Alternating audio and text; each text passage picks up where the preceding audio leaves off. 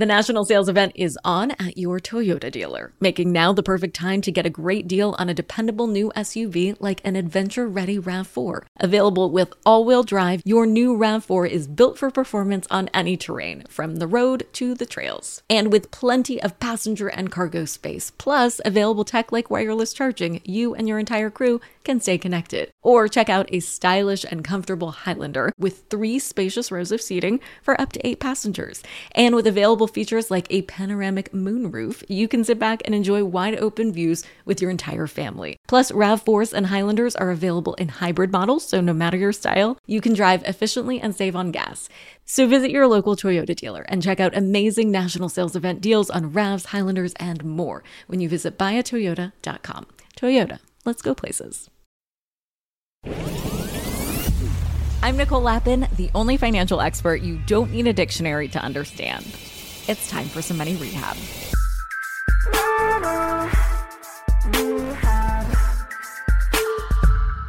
There is no better entrepreneur than a consumer. And that's because the best entrepreneurs know what problems need to be solved. I see this a lot with parents. Parents know exactly how products for kids can and should be made better. And today I'm talking to one of the most successful parent turned entrepreneurs out there, Lane Merrifield, who is one of the co founders of the beloved children's game Club Penguin. Lane and I talk about the most important considerations for anyone making kids products, and beyond that, advice for any entrepreneur solving a problem. In fact, Lane is on Intro, the platform for one on one coaching with experts. So after you hear this conversation, if you need more Lane in your life, I've put the link to book Lane in the show notes. Here's our chat. Lane Merrifield, welcome to Money Rehab. Thank you. It's great to be here. Great to chat with you. We're going to chat a lot about advice for entrepreneurs today. But first, we have to talk about Club Penguin because around Money Rehab land, we love Club Penguin and we would love to hear the origin story of it. Yeah, so Club Penguin started really as a couple of young dads who had young kids who were jumping onto the internet and looking to play games and realizing that the social internet had really taken hold and was growing really quickly for adults, but there really wasn't much for kids. And so kids were kind of either hanging out in adult spaces or really just doing kind of single player games, which were more isolating. We put together a business plan. We bootstrapped it ourselves. We took out loans on our homes and kind of did whatever it took. Oh, wow. To try and pull it off. Yeah, I, I didn't, you know, you could have said the letters VC and I couldn't have even told you what they stood for back then. So we were just trying to figure it out. And because we bootstrapped it, because it was our own money, we were very capital efficient. We were very focused. We got something live as quickly as possible. Again, this is all pre lean startup, but we certainly followed a lot of the same principles and we got it out there and it started to take off. It grew a lot faster than what even we thought. You know, we started monetizing it. And The rest is history. It was a lot of fun. Well, let's double click on that monetization strategy. So, my understanding is that Club Penguin had a freemium model. For those who might not know what that is, can you explain that business model and how companies make money that way? So, a freemium model is basically some part of the core product is offered for free. And there are parts of it, though, that are effectively, you know, back then we called it behind the velvet rope, parts of it that required some form of monetization. And we were always really intentional about what we wanted to offer for free. We didn't want kids to feel like they were ostracized or on the outside. We always wanted to make sure that there was some great free offerings for them. We wanted to make sure that, frankly, the most expensive part of the whole thing was chat, the ability to have conversations because of how heavily moderated it was. So we had at one point three or 400 people behind the scenes moderating what was going on in Club Penguin, keeping it safe, making sure that everyone was following the rules. All of that we made sure was free.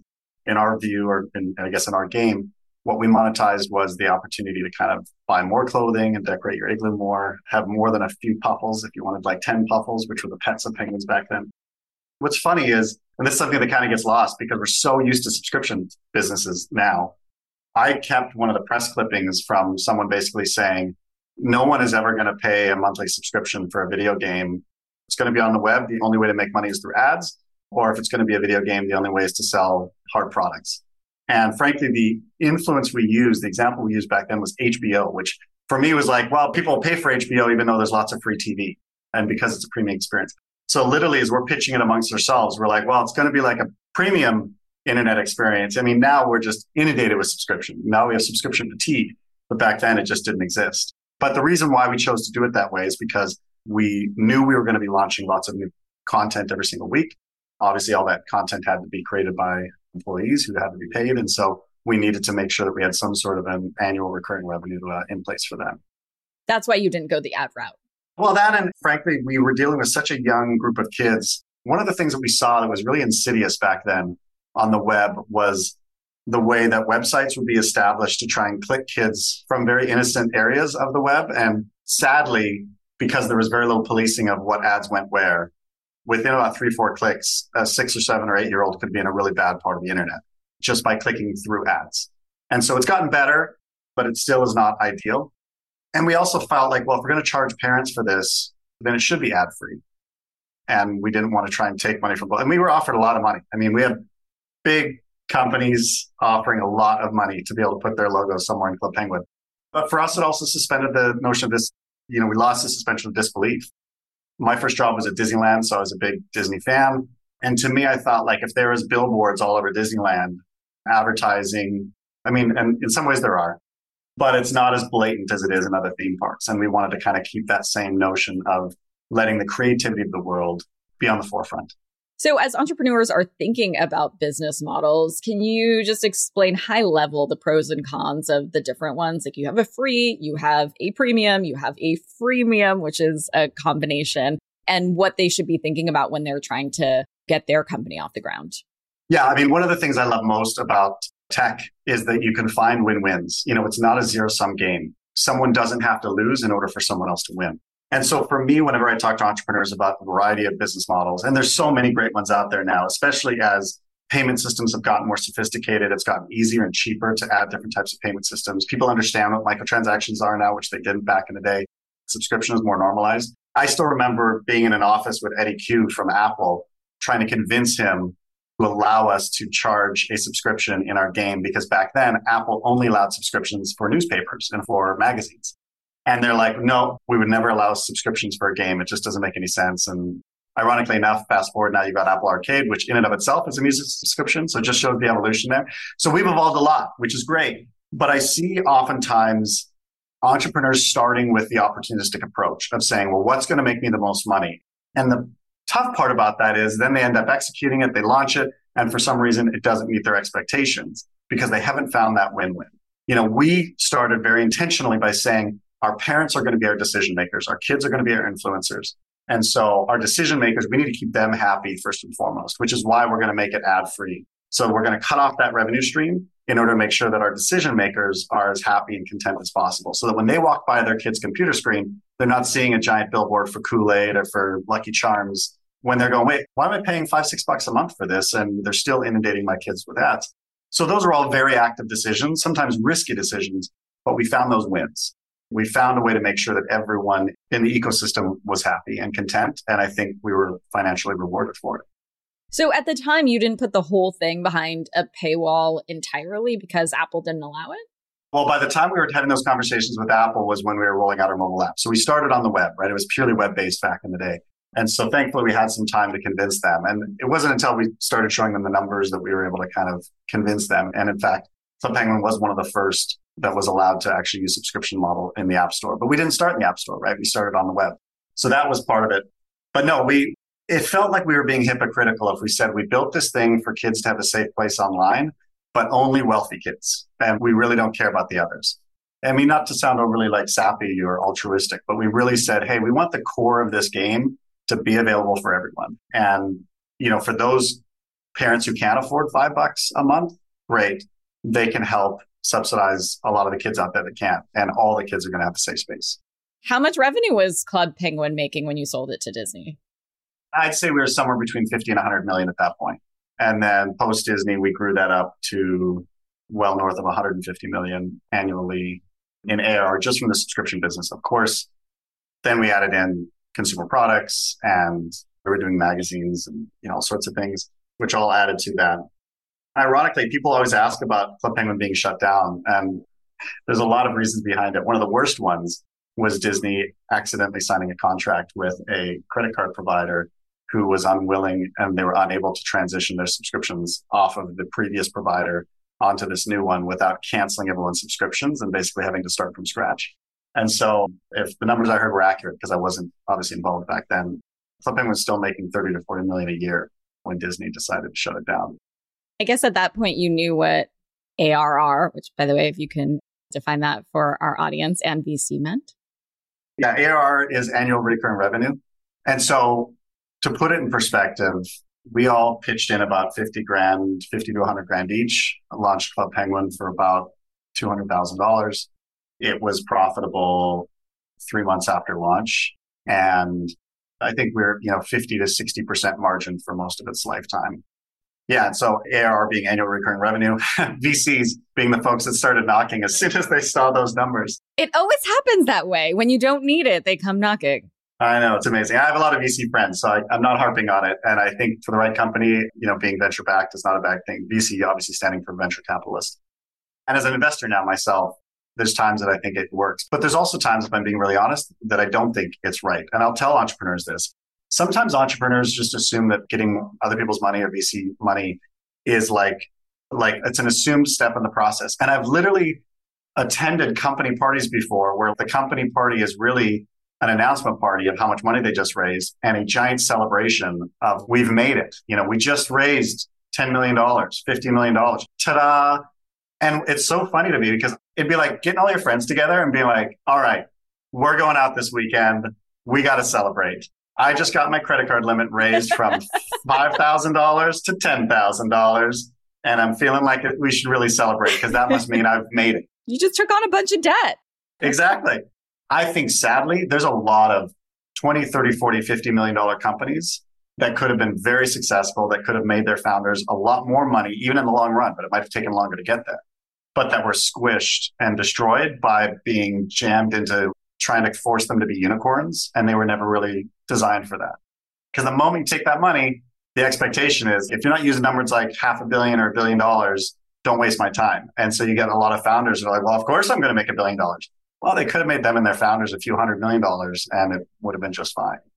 I totally, totally agree with you. I have an entrepreneur friend who took on a bunch of money and they grew like crazy and then needed to then fulfill all of these expectations. And I was having dinner with her and she said, you know, I just wanted to let you know, like the company is going to go bankrupt. And I'm like, I'm so sorry. And she said, Oh, no, no, this is the best thing. My husband and I started this to have a lifestyle business and we wanted it to make money, but this became out of control. And I'm so happy that it's getting back to where the intention was. And sadly, there aren't enough gatherings to sit down and talk about when that credit card check finally comes due. You know, when that board sits around the table and says, Hey, I think we're going to replace the founder CEO with another CEO who's going to go do this. I think we're going to go ahead and, you know, you're going to have to take it down round in order to keep your employees. And so we're going to screw up your liquidity and your cap table in in doing so. And basically you've now lost your company. And there's no parties when that's happening. There's no celebration when that's happening. And again i'm not trying to imply that that's always the case. And frankly i went through it with a different company that i've worked on. It's a really really painful process and one that i don't think is necessary a down round just to clarify because we try to cut through the jargon on this show is where you raise money for a lower valuation than the round you raised for before to keep the lights on, essentially. Yeah. So you might be in a situation where you say, okay, I'm going to give away 20% of my company for the first round for, you know, maybe it's a seed round or a series A round, the first couple rounds. And that kind of 10 to 20% is your ideal amount to give away. And all of a sudden you're like, I'm not going to make payroll. And so people come in and go, okay, well, we'll invest in you. But we thought you'd be worth 500 million because you kept talking about these, you know, billion dollars you're going to make. Now you're only making 50 million or 60 million. So now we're going to go ahead and it's going to cost you 40% of your company, 50% of your company. Well, if you've got employee stock options, you've got founder shares, you've got, you know, depending on how well you structured your cap table and or whether or not you protected yourself from that. It's very easy for founders. I mean, it's so funny sometimes because even I've talked to founders, gone up to them, founders I know, and, and, I didn't know the details of their company, but I see them, you know, they exited for half a billion dollars, you know, $600 million, $300 million. And you hear these numbers and you're just assuming, oh, these founders are just walking away with gobs of cash. And the reality is, I have a lot of founder friends who had $100 million plus exits and walked away with like 2 million bucks, 3 million bucks, which is still, don't make me wrong, it's a lot of money. I'm not saying it's not a lot of money, but it's not nearly as much as you think. And a lot of it is because of all of these rounds and all this process that went into it. It's like the Shark Tank effect, right? Like if you're going to start a company, you might as well take money from Mark Cuban or somebody else. And every time you raise money, the valuation is going to go higher and higher. But I'm glad you clarified like a down round or a flat round where that just doesn't happen.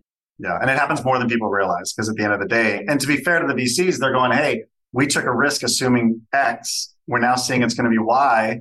we can't give you the same valuation you had before. And so that's the other thing a lot of entrepreneurs make the mistake of is accepting too big of a valuation for their company. You kind of get deluded into thinking, I just had a VC say that my company's worth $50 million. You know, then they do the imaginary math.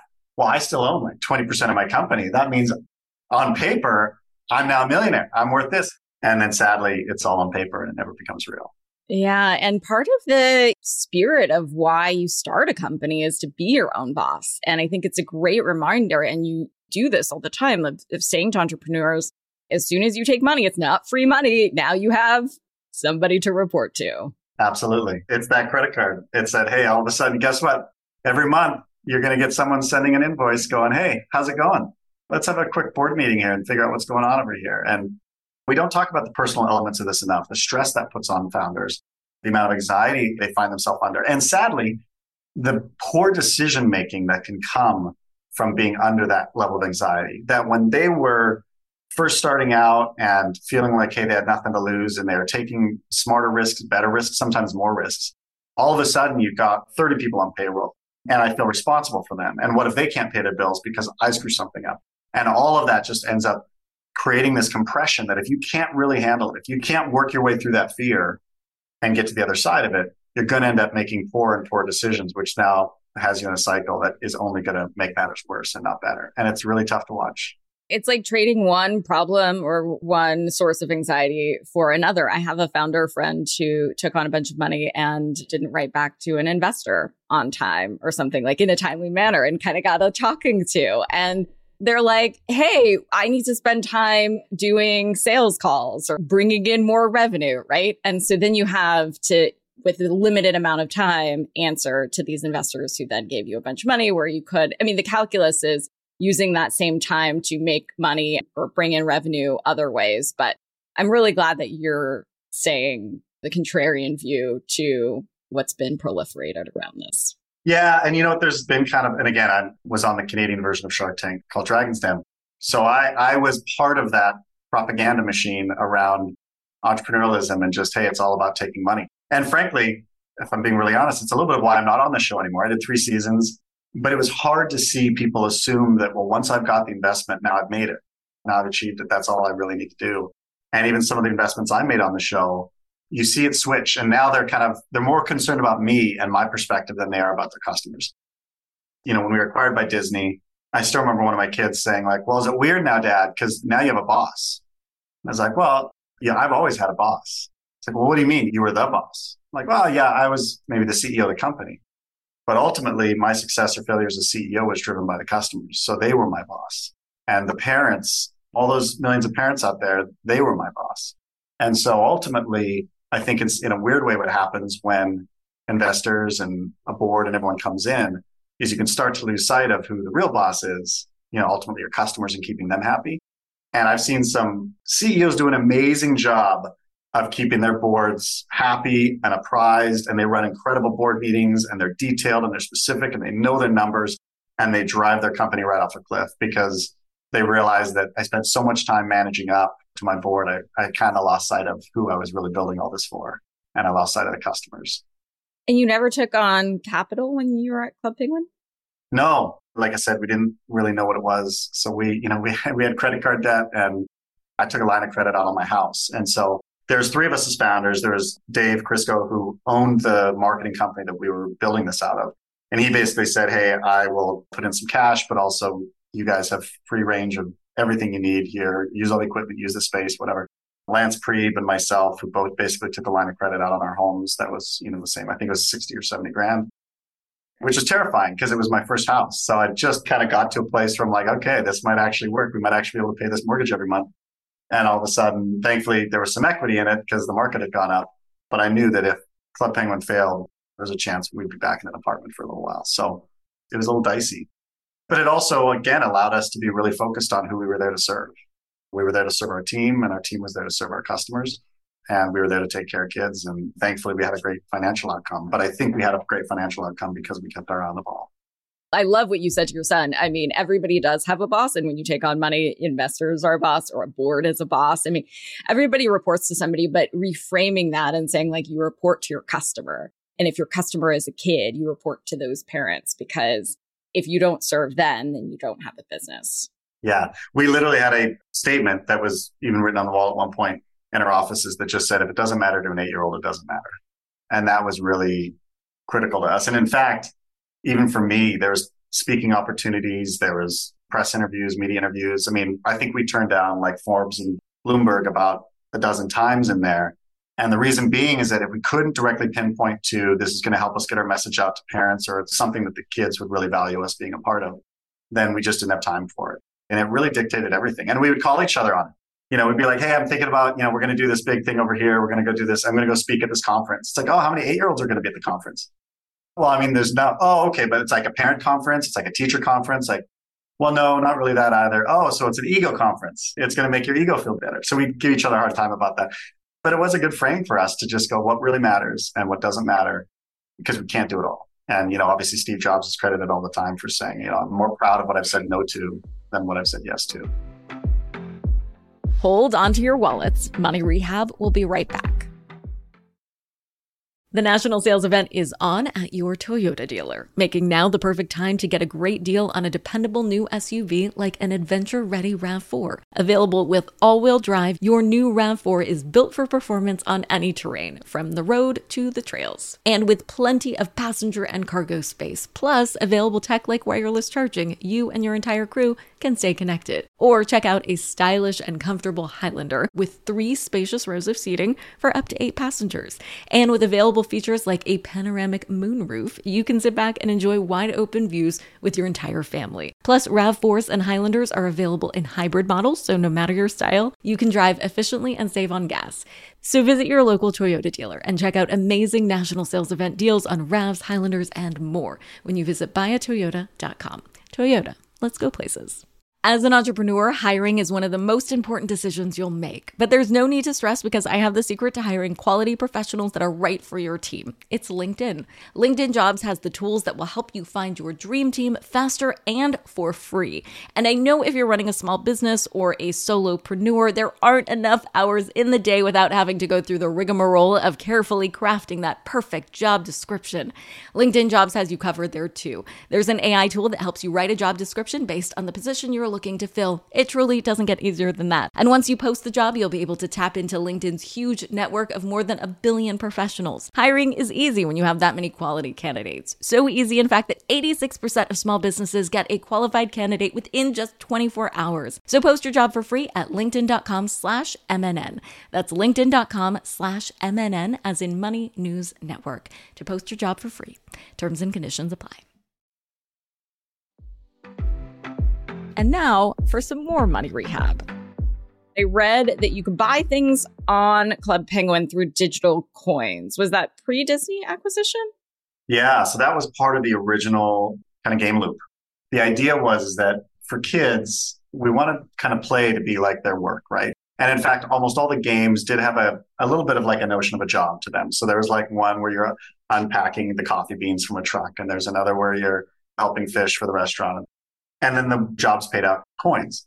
And then those coins could then be spent in the world on updating the clothing of your penguin or your igloo or feeding your puffle or other things. So that was the game loop, right? And that was the way it worked. But we never sold the coins. Coins always had to be earned. What the monetization strategy was was just unlocking more things you could spend your coins on.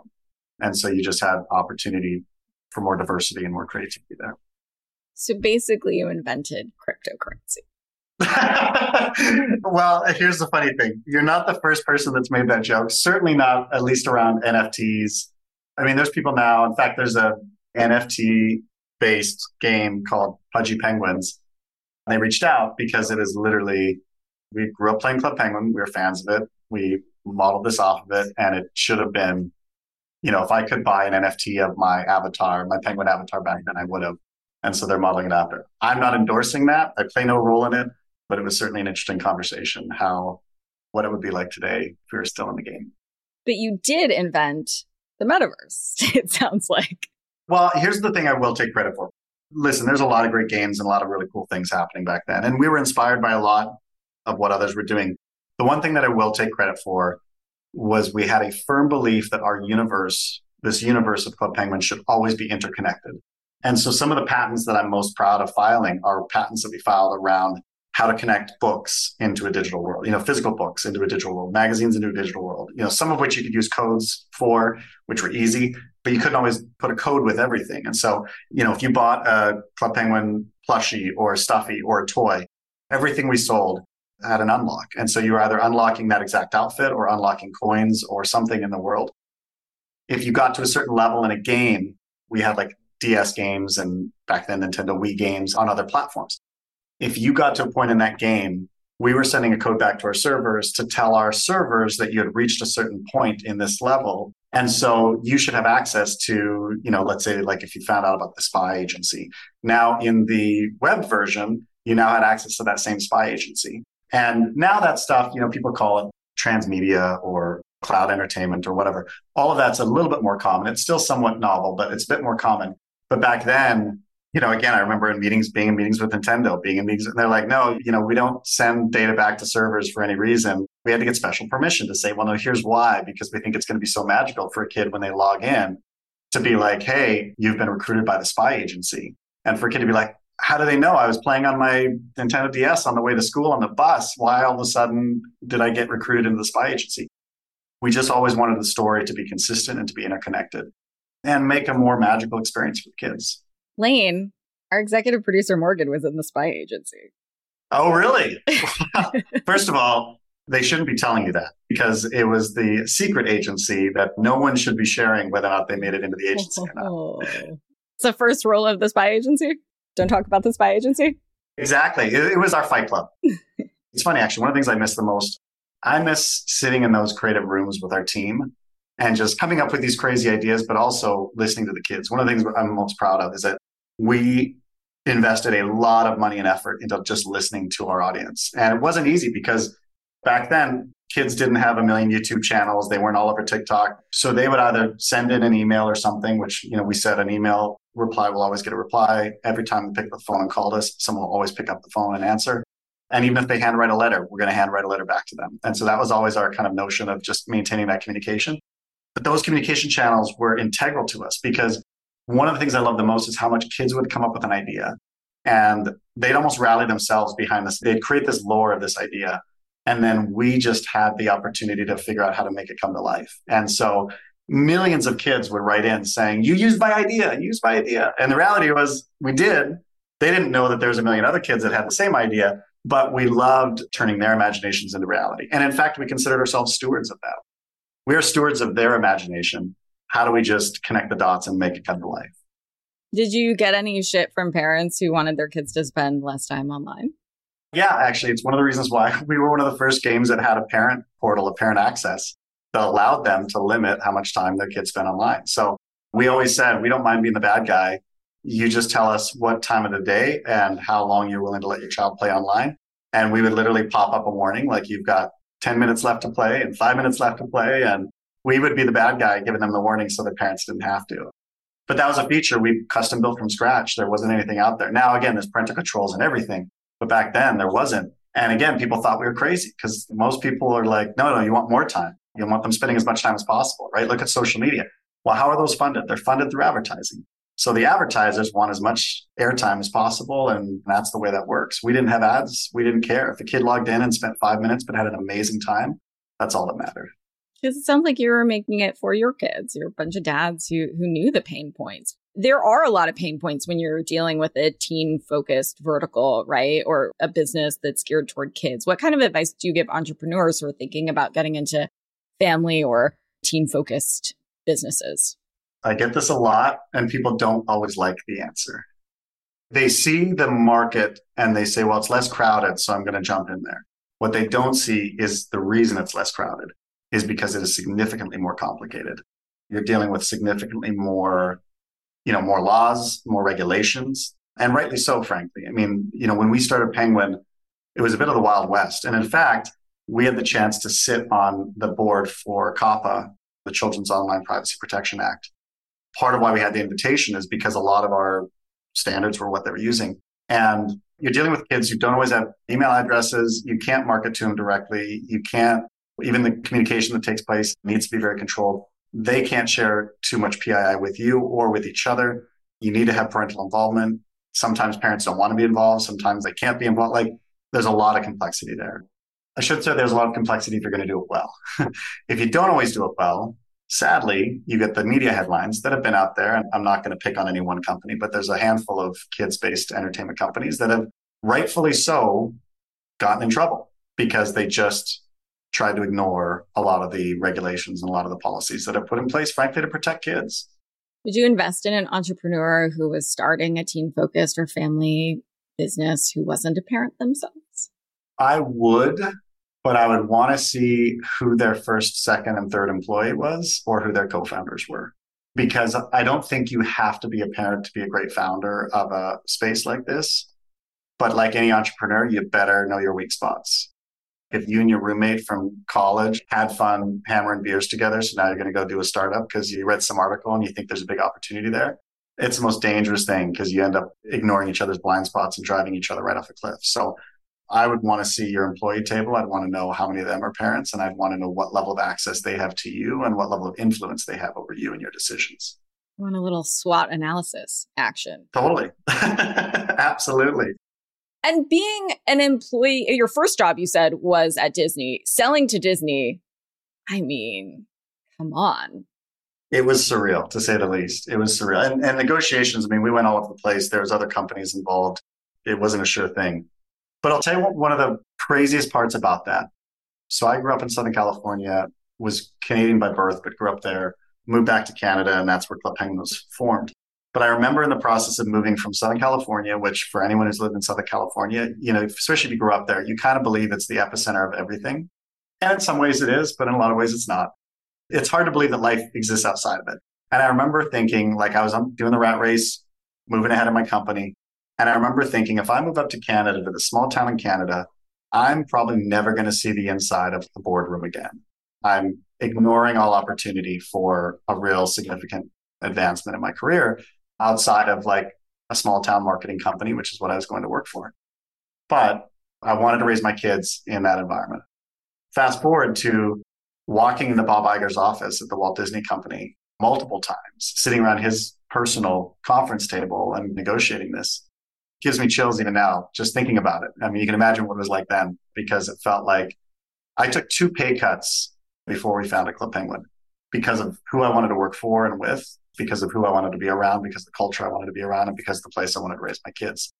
And so to be in that situation, sitting across the table from Bob and having these conversations was like nothing I'd ever imagined. And I was a total Disney nerd. So, I mean, I used to give tours of Disneyland to friends and family.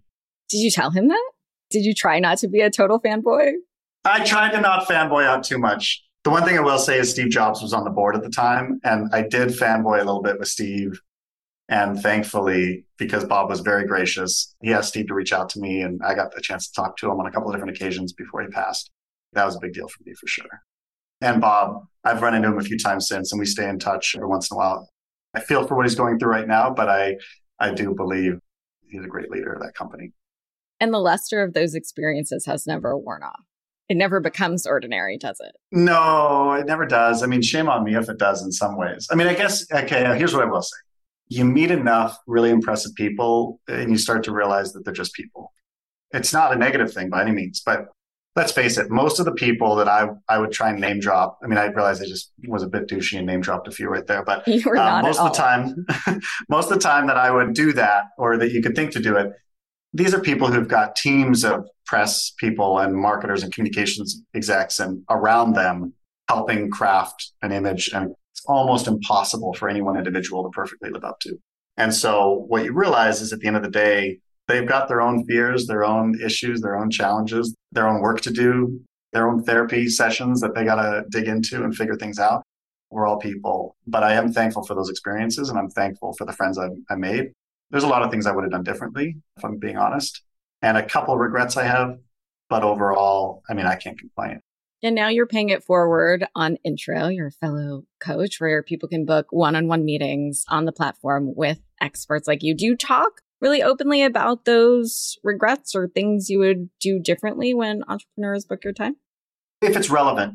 When they book time, I mean, I don't know all of their situations, but it's not cheap. You know, it's an investment. And so I want to make the best use of their investment I can. So I try not to just like wax poetic on all these stories. If it's relevant, I'll share it you know, one thing I talk a lot about because it's oftentimes, especially early in an entrepreneur's career, one of the biggest things they face is fear. So I talk a lot about fear, partially because I don't think we talk about enough. We definitely don't normalize it enough in the entrepreneurial journey. And I think one of the things I love about Intro is an opportunity to sit down with such a wide variety of entrepreneurs and creatives and, you know, hear a bit of their story. I immediately try to figure out, okay, what can I plug into and relate with? What value can I add here? And then make sure that I, I use the time as judiciously as I can to add as much value as I can and hopefully give them some real nuggets to walk away with.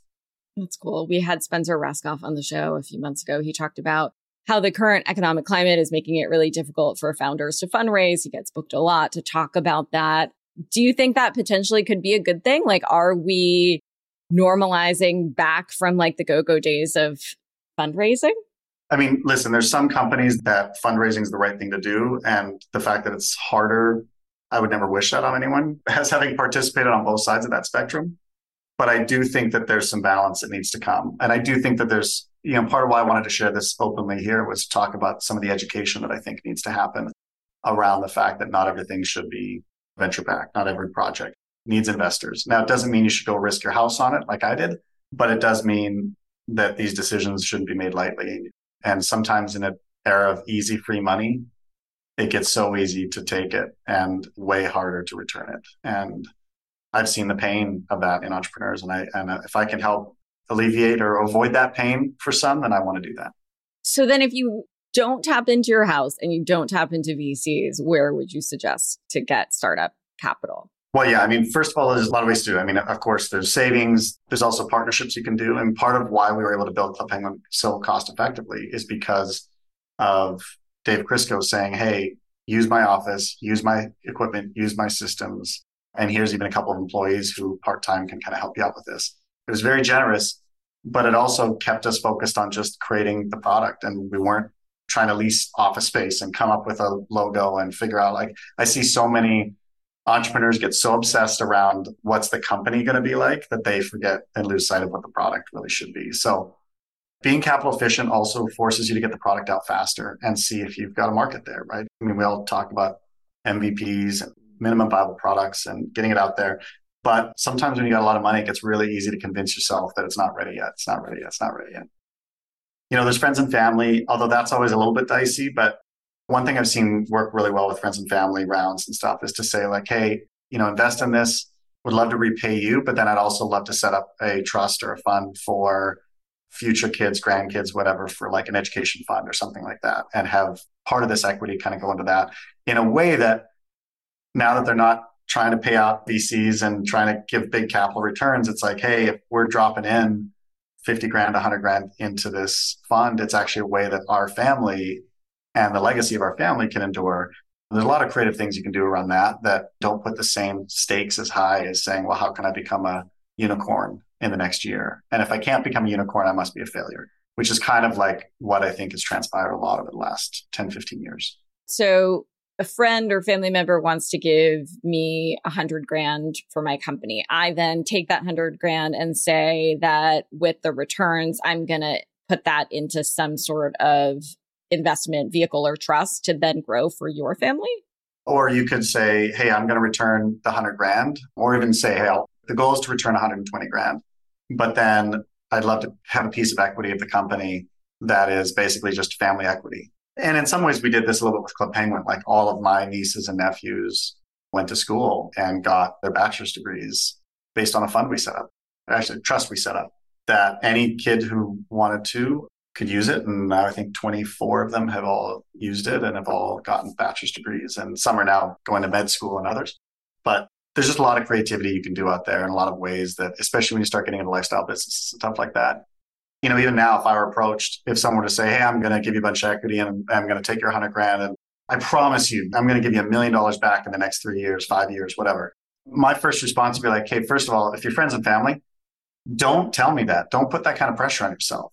I don't want you waking up tomorrow trying to figure out how to get me a million dollars back. I would much rather have you waking up tomorrow figuring out how to make a great product, how to make your customers happy, how to take care of them, how to take care of your employees. And let's figure out a mechanism that allows me to get some sort of return. But I don't need to always use purely the bottom line as a score. I think there's a lot of creative things we can do to take care of each other and to live as a community in ways that I think we've kind of lost over the years. That's really smart. So blocking and tackling, you basically took some equity. And once you guys got liquidity, you used that trust to then pay for whoever wanted to go to school. Yeah. And that will perpetuate on for the next generation as well, thankfully.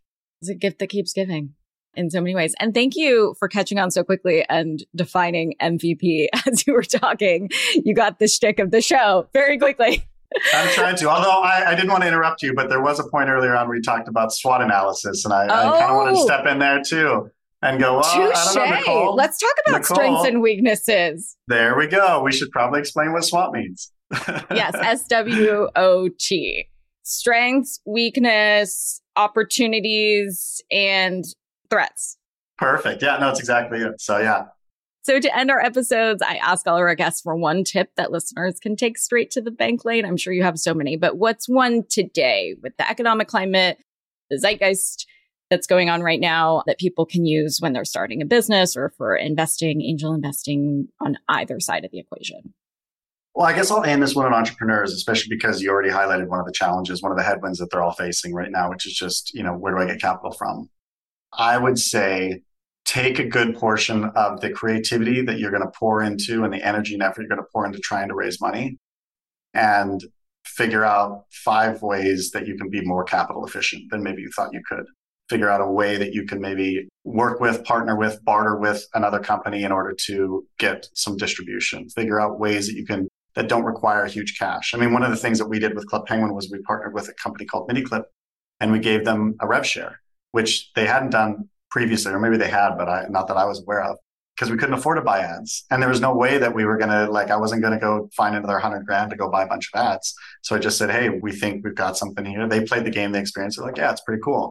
Like, well, let's do a rev share. And I think at one point we were cutting them checks for four, five, six million dollars a year.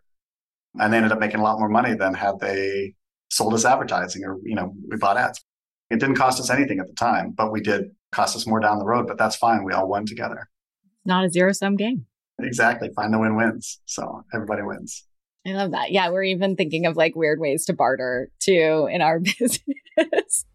That's awesome. Um, I love a good barter. Yeah, I think we've lost a little bit of that. Yes, I totally agree. I mean, I grew up in Southern California, but first generation American and like just bartering and negotiating is in my blood. And so, yeah, Morgan has seen me be like, let's barter for this, like, I don't know, ad, whatever. Why not? If the, the worst thing they could say is no, I guess. Absolutely. And people love to take risks too, especially if you're dealing with other business owners. So for them to go, oh, okay, I'll take a risk here and, and have a payoff down the road, go for it. Money Rehab is a production of Money News Network. I'm your host, Nicole Lapin. Money Rehab's executive producer is Morgan Lavoie. Our researcher is Emily Holmes. Do you need some money rehab? And let's be honest, we all do. So email us your money questions, moneyrehab at moneynewsnetwork.com to potentially have your questions answered on the show or even have a one on one intervention with me. And follow us on Instagram at Money News and TikTok at Money News Network for exclusive video content. And lastly, thank you. No, seriously, thank you. Thank you for listening and for investing in yourself, which is the most important investment you can make.